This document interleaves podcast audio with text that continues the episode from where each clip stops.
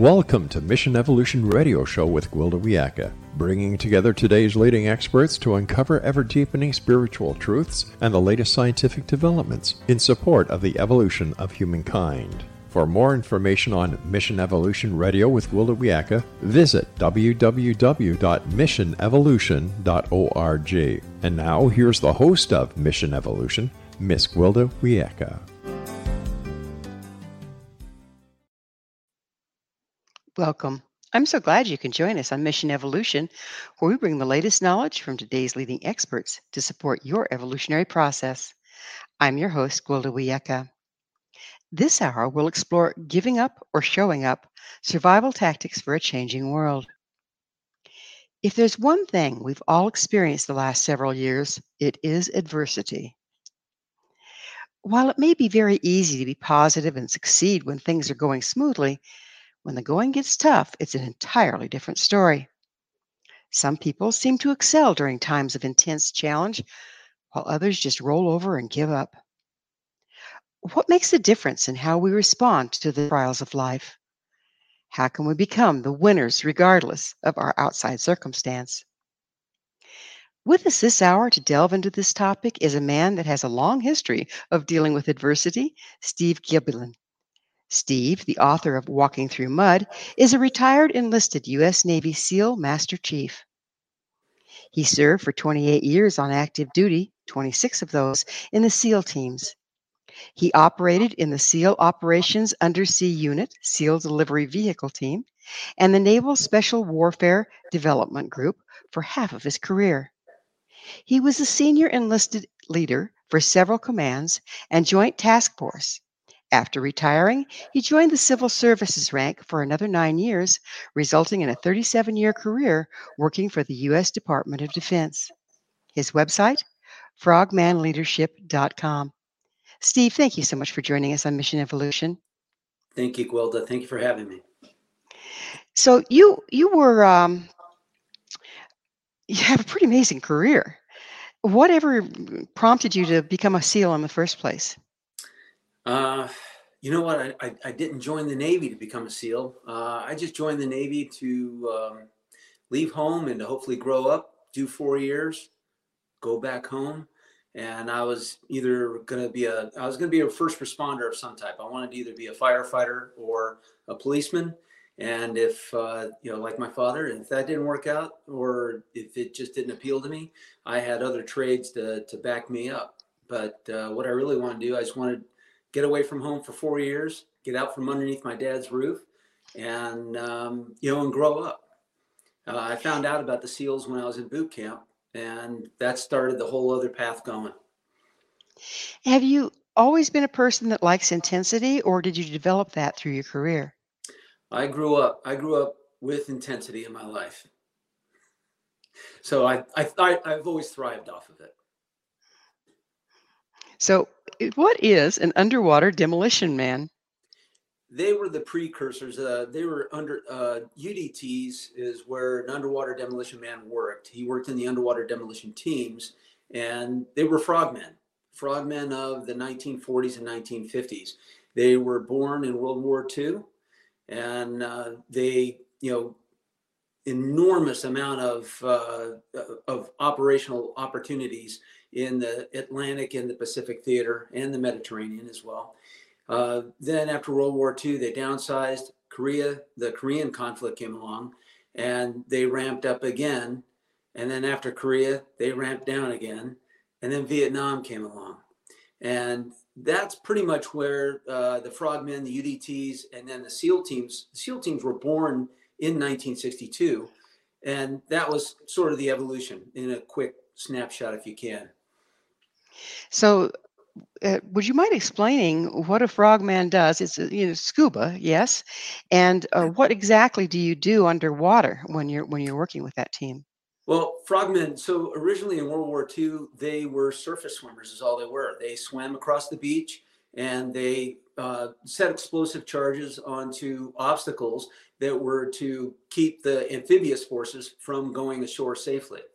And and they also did some reconnaissance as well, uh, mainly in the Pacific theater. They reported on uh, Japanese positions uh, on the various islands during the island hopping campaign. And they didn't really get into scuba until the Korean conflict and about that time frame when scuba actually uh, came about. And they were the first in the military to use scuba in a combat role. Using scuba allows you to go subsurface and to do almost anything that you need to do within harbors, close to beaches, uh, close to you know inshore operations. You can actually attach explosives to a ship, which uh, that was actually used during World War II by the Italians and eventually by the SBS as well, uh, by the British. Then uh, you know you set your explosives with a timer on the hull of a ship, and you swim away. And after that timer goes off, it blows a hole into the ship and disables the ship. So let me let me see if I can put this all together. You're putting on how how much does scuba gear weigh at this point? Uh, Seventy five pounds, say? Oh, tops at the most. Okay. So so you're putting on seventy five pounds worth of gear. Then you're having to haul the explosive with explosives with you. Go into an environment that's not user friendly for humans because we need to breathe air, and then go into a situation that if you're found there, you're in trouble. How do you hold it together while you're doing that? Uh, you know, a lot of it is is training, and uh, the training that we're put through, all starting from BUD/S, and then even when you're in the teams, it's stress inoculation is what they do for us, and it's it just ramps up that stress during training. So when you go in on a real world operation, it really doesn't feel much different than what you did during training unless of course you're on doing a land operation and you have bullets clicking by your head. Um, that sounds delightful. Other other than that, uh, we probably train all all of special operations. Try to train harder than train harder than we do in combat. So when combat situation does come, you are calm, cool, collected, and able to make decisions, smart decisions on the battlefield or underwater. So basically, you've pushed your own envelope in training so that you have a little bit of leeway when you're on the job. Absolutely. Mm. So, what qualities? I mean, I don't think I could be wrong, but is everyone, you know, with the right training could do this, or does are there certain inbred, inborn qualities that one needs to excel as a SEAL? There are inbred, inborn qualities, as you, as you said, but there's also uh, you know they they teach you some of these other things as well. Not everybody grew up learning about teamwork and uh, you know being in a position where you have to operate with other people to complement other people and to create that team. Uh, so you learn that when you're going through BUD/S uh, when i was going to go through BUD/S when i was getting ready to go i was extremely anxious i thought everybody was going to be a monster I was six foot tall, 180 foot, 185 pounds, and I thought everybody was going to be a beast. You know, a couple inches taller than me, outweighing me by you know another 50 or 60 pounds. And when I got into training, uh, there were one or two of those guys, but everybody else, I was one of the bigger guys in my class. And the guys that graduated with me after we were done with training and went into the teams with me, some of the most unassuming people that you would ever come across on the street. Uh, so my point is that not not everybody has it. Not everybody wants it as they discover as as they go through the difficulties of training. And the guys that do want it are those guys that'll they'll have that forever. They will have that that spirit, that drive, that tenacious attitude. They'll have it forever. So here we are. um, two, three years into some pretty adverse situations worldwide. You know, between COVID and the social unrest, and now we're looking at wars and eh, the whole enchilada. And most of the people going into this um, have had a pretty cushy life, at least in this country, until all of a sudden there's adversity. And what I've noticed is teamwork is almost non existent. Everybody's whining about what they can't do it, this time more than any other time you know when we went to you know into a desperate situation people were not really cooperative what's making the difference and how can we turn that around it's it's in how we have gone into this cushy lifestyle as you as you said um, if people could just you know talk to some of the and not just military veterans, but also people that grew up during World War II. Um, they they really had to roll up their sleeves, and you know it was it was one nation effort, a collective effort to help out the boys overseas, right? The our fighters overseas, the military, helped to win the war. And that was for four years. That was for four years where people, you know, were on uh, they had ration cards. They weren't able to buy a new car. They had to ration their gasoline. They had to ration their food. They had to, you know, they women couldn't wear nylon stockings, and uh, you know these were some of the you know the creature comforts that were you know around but they had to sacrifice. They had to sacrifice. The entire country had to sacrifice for you know four years in order to support the war effort. And I think if people can just back off a little bit, take a look at the bigger picture, and really try to understand as to you know what this is and what either their help, their help will provide, or if they go against the grain, you know what happens? Um, you know it, it life just doesn't it doesn't work out well so it's you know you were talking about and i really love the concept of putting yourself through the paces before it gets real out there you know i mean sometimes i look at people and they're up in arms about something absolutely ludicrous and, and mundane that is an inconvenience at best and I wonder what they're going to do when something real happens. Sometimes I think that about myself. What am I going to do when something real happens? Well, something real has been happening, but we haven't conditioned ourselves to be able to be um, um, strong, to have pushed the envelope of our own experience. Right. How can we turn that around, and how can we talk people into turning that around for themselves?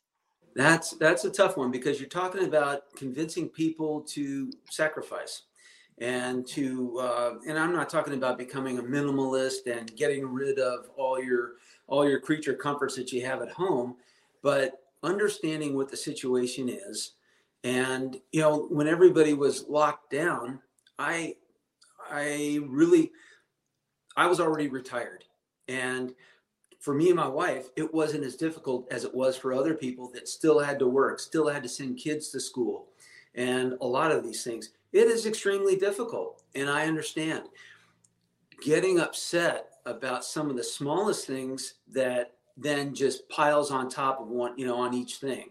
So people driving to work, you know, traffic. Traffic seems to be one of the most frustrating events in our life that, uh, you know, if you're commuting to work, it happens twice a day, five days a week. And getting upset at those people that cut you off, getting upset at people that aren't driving fast enough for you um, you know that that person that does the speed limit how annoying you know how dare they um, it's we just need to back off a little bit and you know and it's a mindset. It's a mindset every day before you you know when you get into that car think about okay you know what? You know first off you should get into the car on time if not a little bit early so you're not rushing to work.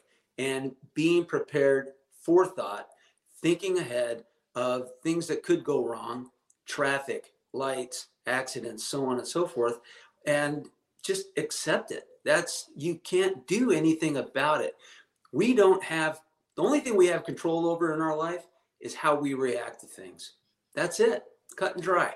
So if we don't react, you know, over the top, then our stress level is going to stay down. And it just helps make your day and your life a little bit easier. You know, there's there's a lot of different things that that we can do. Not everybody likes them, but you know, extreme sports, you know, working out hard, um, you know, pushing your own envelope a little bit so that you aren't taken off guard. Um, that that's to me that when you said that, that really resonated with me. Is that I know that I'm strong because my life wasn't easy. And I see people like my sister who was born later um, her life compared to mine was a lot easier, and she doesn't have the resilience that I do. How can we develop resilience without expo- intentionally exposing ourselves to trauma and damage? It's it's a gradual, uh, you know, stair step to uh, you know to be able to do that, pushing yourself. So, you know, you tell yourself that you want to go run a marathon. You've never run five miles before in your life you don't go out and you don't start running a marathon the first time you hit the street to run. You build up to it. You start with a mile, then you go two miles, and you go three miles, right? It's the same thing with building that resilience in yourself and being able to, uh, you know, withstand and, you know, take these things that come at you, building that resiliency. Uh, you have to keep on pushing yourself every day going out and doing something strenuous you know if you can whether it's you know yard work whatever um, you know and and continuing to push yourself and and putting that strain on yourself and or even academically pushing yourself academically to you know beyond what you're normally used to doing uh, in work same thing you know uh, you know not everybody's up to going out and doing something physically hard every day but even doing something mentally hard every day, mentally challenging yourself every day. If you learn something new every day, one thing every day, in a year you learn 365 things. so true. There's there's this concept of uh, pushing yourself to the point of failure, but then going clear back to the beginning rather than the point of failure to move forward. Uh, did did you guys use that in the in the SEALs? Yes. Uh, so better to do it, better to fail in training than to fail in combat. And, uh, you know, again, you know, the more you bleed in training, the less you'll bleed in combat, you know, that same saying. And you do push yourself to, you know, the failure, if you will. Um, and then you do back off and you go back and you debrief it. And debriefing with yourself or with a spouse and you know talking about this or a partner or a friend what have you and talking about what what did i do? What could i have done better? And how could i have mitigated anything that was you know anything that did go wrong? That is in essence what we did every day during training. So how do we have to reevaluate or readdress or reapproach our feelings about failure. If you're going to push yourself to failure, I mean, we're taught never fail. And so I think it really puts a ceiling on what we're able to do because we're afraid of failure. Do you have to re, re, rethink that a little bit before you can do this method? Sure, you do. You have to be able to accept failure. You have to be able to accept that not everything is going to go perfect. And you may not get it right the first time every time. Uh, I think people set expectations a little bit too high for themselves. Um, you know, and I've I've taught people how to skydive. I've taught people how to shoot guns. I've taught people how to swim. And you know, like the, the swimmer that gets in the pool, you know, the very first time swimmer, it's extremely frustrating. They want to be able to swim and glide like Michael Phelps. That's not how it works. You know, if you think about the amount of time that it took Michael Phelps to become the best at what he was, that takes you know a decade okay? It's the same thing with just about anything else. You have to be able to accept failure acknowledge what you did wrong accept it and move on. Try it again in so doing, uh, don't we build what I've come to call subroutines? So basically, a subroutine is um, a collection of actions that, when put together, form a seamless routine. Isn't that part of what you're doing? So you have those to fall back on rather than having to rethink the wheel every time? Absolutely. Absolutely. So if you're doing that and you're building your subroutines, um, and I we're just about out of time in this segment, but I'd like to go into what does that look like in our daily life? How do we build our subroutines so that we have them to rely on when the going gets tough, that we don't have to rethink everything? But it is time for that break. Steve and I will return very shortly, so don't you go away. This is Mission Evolution, www.missionevolution.org.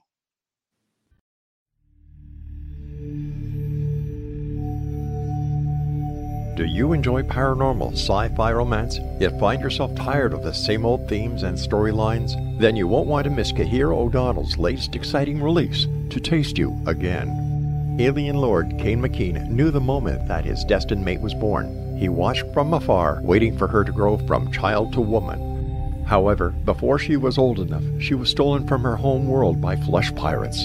Kane searched ten long years to find her held in a suspension chamber a 10 year old girl in a woman's body.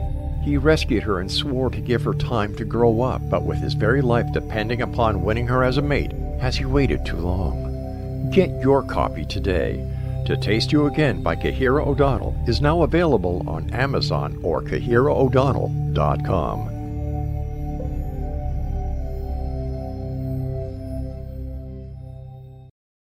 So I was watching the X Zone TV channel last night when I was abducted by aliens, and they kept repeating to me over and over again, simultv.com, simultv.com. What's simultv.com? That's what I asked them. They had it written on the side of their UFO. How do you spell that? UFO. No, I mean simultv.com. S-I-M-U-L-T-V.com. S-I-M-U-L-T-V.com. Right. S-I-M-U-L-T-V.com. Interesting that you were abducted by aliens in a simultv.com UFO last night. Oh, yeah? Yeah. Now that you mention it, I remember now last night I was awakened from a deep sleep. My great grandmother was standing there. She said she'd come from the hereafter to tell me about simultv.com. She even spelled it out for me. S-I-M-U-L-T-V.com, sonny boy. S-I-M-U-L-T-V.com. S-I-M-U-L-T-V.com, sonny boy. Wow. Yeah. Guys, you'll never guess what my psychic guru just told me. S-I-M-U-L-T-V.com. Exactly. Are you guys psychic too? Of course. We all know about simultv.com. S-I-M-U-L-T-V.com.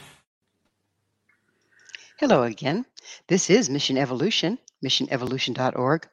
We're dedicated to unification and evolution of consciousness. With us this hour discussing developing resilience is Steve Giblin. His website, frogmanleadership.com. Steve, we were starting to talk about um, subroutines and an organized set of, of, of actions that, when put together and performed over and over again, become a unified action. How can we build those? And once we do, how can we maintain our um, spontaneity and our flexibility?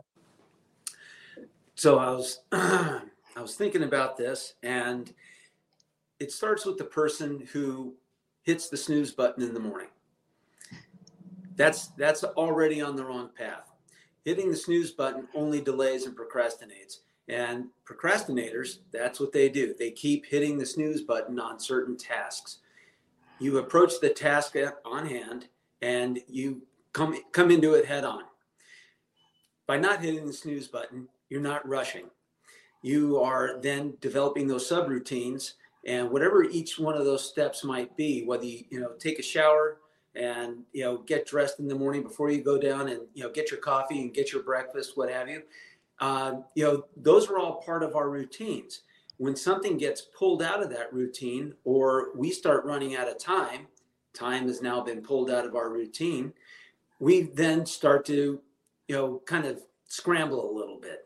And that then makes us you know just kind of scrambling even more getting into the car rushing down the road you know the catastrophic things that could keep on happening the ripple effect of hitting that snooze button in the morning that is what disrupts your subroutines.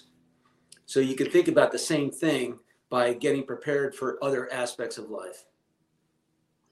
So if you're um, on one hand if you have your your subroutine and you're used to sticking with it okay and it's kind of a safety net if you will life does interfere sometimes and it interrupts our subroutines. And I've seen people that are so inflexible, they just keep plodding along with their subroutine, even though alteration is really advised at that point. How can we find that balance? Being able to, you know, having some forethought and thinking of things of, you know, the what ifs in life. Um, you know, what if this person, you know, in traffic cuts me off? You know, what are you going to do about it? You know, are you going to have to hit your brakes? Are you going to back off? Are you going to change lanes? I keep on using this analogy about driving in traffic because really that is a, it's almost a metaphor for living life. As you're going down this road at, you know, 55, 65 miles an hour, and, you know, you have to anticipate certain things happening. It's the same thing with life. Anticipating problems that come along and not losing your mind because a problem has come along, but dealing with it. And if you've already thought out some of these what ifs, then you're able to accept what's happened, change your course, and continue on. Being able to change course on a dime right now, I think, is very important. Can we do that and still have our subroutines? Absolutely. Absolutely. You incorporate some of these changes. So if there's, again, you know, with the driving to work analogy, if there's road construction and it's going to be going on for a month, you now have to take a different route. Why would you keep on taking the same route and hitting the same detour sign when you know that you can take another route without even hitting the detour, right? It's incorporating that new subroutine, that change into your subroutine to, to keep that day going.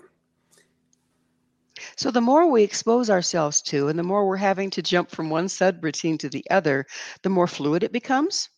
Absolutely, absolutely. Keeping that fluidity in your life, you know, keeping that that seamless, um, you know, those seamless transitions. You know, if if it means that you have to leave for work five minutes early because of this detour, then leave five minutes early every day. You're changing your subroutine, and it's we condition ourselves to do that. So then there's the other side of it. People like safety. And the more mm, traumatic, maybe in certain ways, um, or the more feel, fearful their family of origin was, the more they are locked down around what they feel is safe, even though ultimately it may not be the safe option. How can we tell if we're locking down into our subroutines looking for safety rather than doing what's required in the moment? Your anxiety and where has your anxiety brought you up to at that point? And being able to uh, you know decompress that on that moment's notice it again it's uh, you know that's being present in the moment mindfulness. And knowing what to do what steps to do uh, you know to do that you know having a near accident or you know a near accident almost anywhere right uh, you know, you could be out in your yard and your lawnmower, you know, something happens catastrophic, right? Uh, it doesn't really matter. It's, but being able to be present in that moment, go through those emergency actions of what you have already thought out, and being able to, you know, execute it. Uh, I know I speak a lot like military. That's what I did for my life, but these are these are just things that's that require that that forward thinking, that forethought, and preparedness. Um, you know, we don't we don't let our tank run on empty, hoping that we can have a you know hit a gas station here in the next couple of miles. And uh, although we have seen people that do that, it's you know if if everybody could think about refueling their car when they hit quarter tank, never letting it go below quarter tank, we'll never see people walking on the side of the road with a gas can. But that's not always the case it, it just seems that some people it's very automatic for them uh, for me it's uh, just automatic to to see to the details of life and um, cover your bases. Other people they just kind of float around aimlessly and are all surprised when things don't go well. What's the deciding factor there and how can the floater shift their approach uh, without coming out of their natural expression? That's that's again that's that's thinking about um, you know not just planning your day not just thinking one step ahead but thinking five and ten steps ahead. And you know those those floaters as you say uh, you know we all know them and they're you know they're people that just kind of take life as it comes. Some of them some of them are more adept at uh, you know rolling with the punches you know and some of them are not. You know some of them like you said are very surprised that oh my god how did that happen to me? Well it's because you weren't thinking ahead um, you know, gee whiz, how did I run out of gas? Well, were you looking at your gas gauge? You know, were you paying attention to that? No, I was busy or, on my phone while I was driving. Or maybe they didn't step out of their subroutine. Right. You know, that's the other side of it. If we're holding so strictly to our habits and not paying attention to what's actually going on in the time. So it has to do with situational awareness as well, doesn't it? Yeah, absolutely. Situational awareness is key. And building that situational awareness is, again, taking a step back, opening opening up your your optic, you know, that lens, and being able to you know see what else is going on around you. And um, you know, walking down the street, you see the people that are on their phones and they're walking down the street. They have zero situational awareness. You know, dropping that phone down and looking ahead, watching where you're walking, you won't run into people. You won't fall into the ditch you won't fall into that manhole or whatever that we, you know, everybody sees it on YouTube, that person that's on their phone and falls right into a hole. Um, you know, it's it's opening that up and being able to um, you know, take everything in that's happening around you, and You know- then there won't be surprises. When I, I used to train uh, youth in wilderness survival, and the first thing I had to do was just walk with them and teach them how to, because they're they're, and we all have been in this in this generation. We've focused on a screen. That was our babysitter. And now we focus on our phones. And the peripheral vision is very rarely used. I found I had to train children to use their peripheral uh, vision uh, and sensing before they could build situational awareness. And I think that this is a common problem with all of us right now. Would you agree with that? And if so, 100%. how do we change that? Uh, I, I agree with you 100% on that, Gwilda. Um, you know, one of the things that I think that, you know, for kids, you know, when they're out on the playground and let's just say that they're in a circle and they're throwing a ball around. I don't know how many people have ever done this, uh, but gym class, I remember doing this in gym class. We were in a circle and we're throwing one ball and you could throw it to whoever you wanted to once you caught the ball. But everybody has to pay attention because the ball might be coming at them. The kid that's not paying attention gets bopped in the chest with the ball, right? And they drop the ball. That's, you know, now expand that into life. And, you know, all these balls are going around. You know, our, our PE teacher would then throw in a second ball and a third ball. This is life. This is what happens. We've got multiple balls going around, and some of them you can afford to drop, some of them you can't. But that increases your situational awareness. There's a topic that you brought up that I'd really like to go into, and that's stress. Okay. All the tools that, that we've been describing here can add to our stress. Um, and stress, it eats us alive. It really does. How can we engage in this and not push our stress over the over the limit? Because you know we're having to constantly be aware from what we've been describing here how when do we just kick back and how can we do that I, I recently read an article, and it's about being still. And it's not meditation, uh, you know, although you can meditate while doing that, but taking that time, whether it's in the morning, at night, midday, even in the office, sitting behind your desk, taking that five minute break and deep breathing and being able to just be still and clear your mind of things.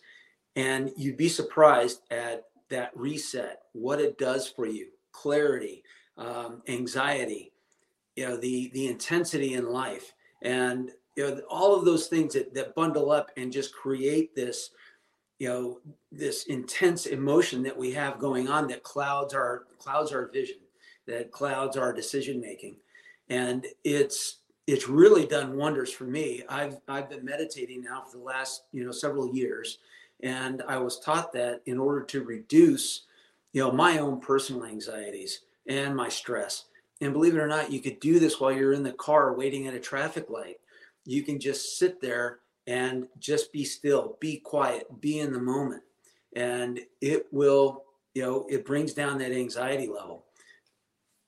so you developed some um, skills meditation for one are those um, advocated in the military or did you have to come up with those on your own as a result of all the stress of being in the military They are advocated in the military, and they're they're now now they're teaching military wide, um, you know, everybody on how to do this. You know, teaching them to be able to lay there, you know, or sit there, or even stand there, and just be able to breathe, breathe in deeply, exhale deeply, and how that can bring down the blood pressure, the anxiety level on things.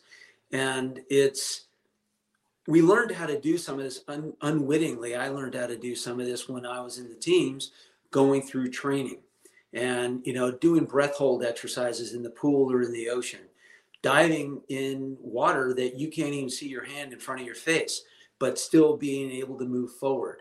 And it's being calm and being able to go through with the exercise.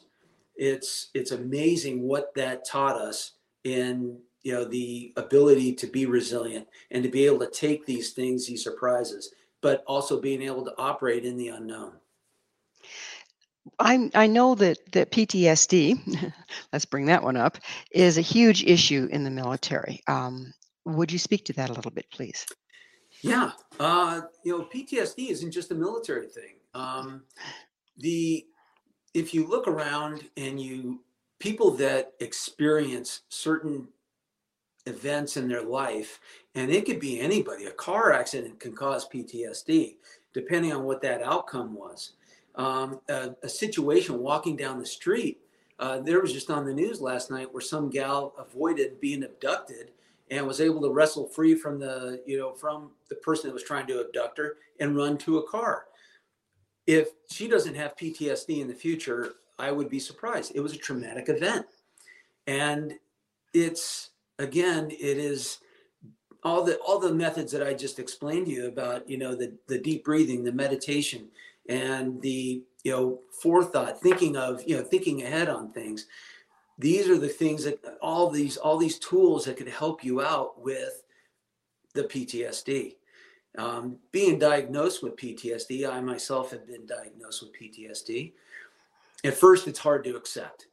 At first, it is just something that I don't have this. I don't want to have it you have to accept it first. And then when you start to talk about it, you realize, you know, you start off really small and you start talking to other people, you know, onesies and twosies about it. Um, and you realize that some some of my best friends have it. And you know, some of my best friends are we're all military guys. We all were in the SEAL teams together. Um, so there's no surprise there. But it's uh, to really go in deep as to what causes PTSD I mean, there's books out there, there's reams of it out there. I wrote about it in one of my chapters, but it's, you know, it's the adrenaline that, you know, that those spikes that you never really come down from. And again, it just, it builds and builds and builds, uh, depending on how many of these situations that you've been exposed to. I could think of one non-military uh, profession that that experiences that all the time, and that's firefighters, our first responders yeah, police officers. Yeah, and, and a lot of us, a lot of us in this day and age, I, I, I fear for our children that have mm, uh, lived through COVID because the parents got upset, everything changed. They probably have their fair share of PTSD that they'll have to deal with. Absolutely, absolutely. Uh, mm-hmm. You know, social separation. Um, you know, being able to talk to your friends just how you and I are talking right now. But you know, if that's the only way that you can do it, it is going to develop some form of uh, you know a PTSD like symptom, if not PTSD itself. Right. Our children, our you know our teens and our pre you know preteens, they were not prepared to deal with all of a sudden this social upset of you know not just social distancing but staying at home learning from home uh, doing everything from home the walls begin to close in yes for sure for sure steve it's about that time in the show when I have to ask you, what is your mission? My mission is to to help anybody and everybody that I can to help help them understand that number one PTSD is should not be you know this uh, you know this stigma that's you know that everybody's afraid to admit when they do have it and the second thing is is that we need to be kinder to everybody, be kinder to each other, uh, you know, get along a little bit better and try to bring this divisive country back together again. And that is the key, isn't it? Is rebuild that team or build it for the first time so that so right. we have our people around us to draw on. Yeah. So um, what is your vision, Steve, for post COVID? Not that we're, I don't know, we'll ever really be post COVID, but on the other side of the the trauma of this of this whole episode we've been going through, what's your vision for the world? What do you think we can gain from it? Oh boy, that's a tough question. I think what we can gain from it is that you know these kinds of things are out there and um, you know there's there's other parts of the world that have been dealing with you know the ebola virus uh, you know their own pandemics in their own right that have been able to you know been you know been corralled in their own country now this thing has traveled around the world you know several times now we have several variations again, it's it's being prepared and accepting that this is here. We have to deal with it.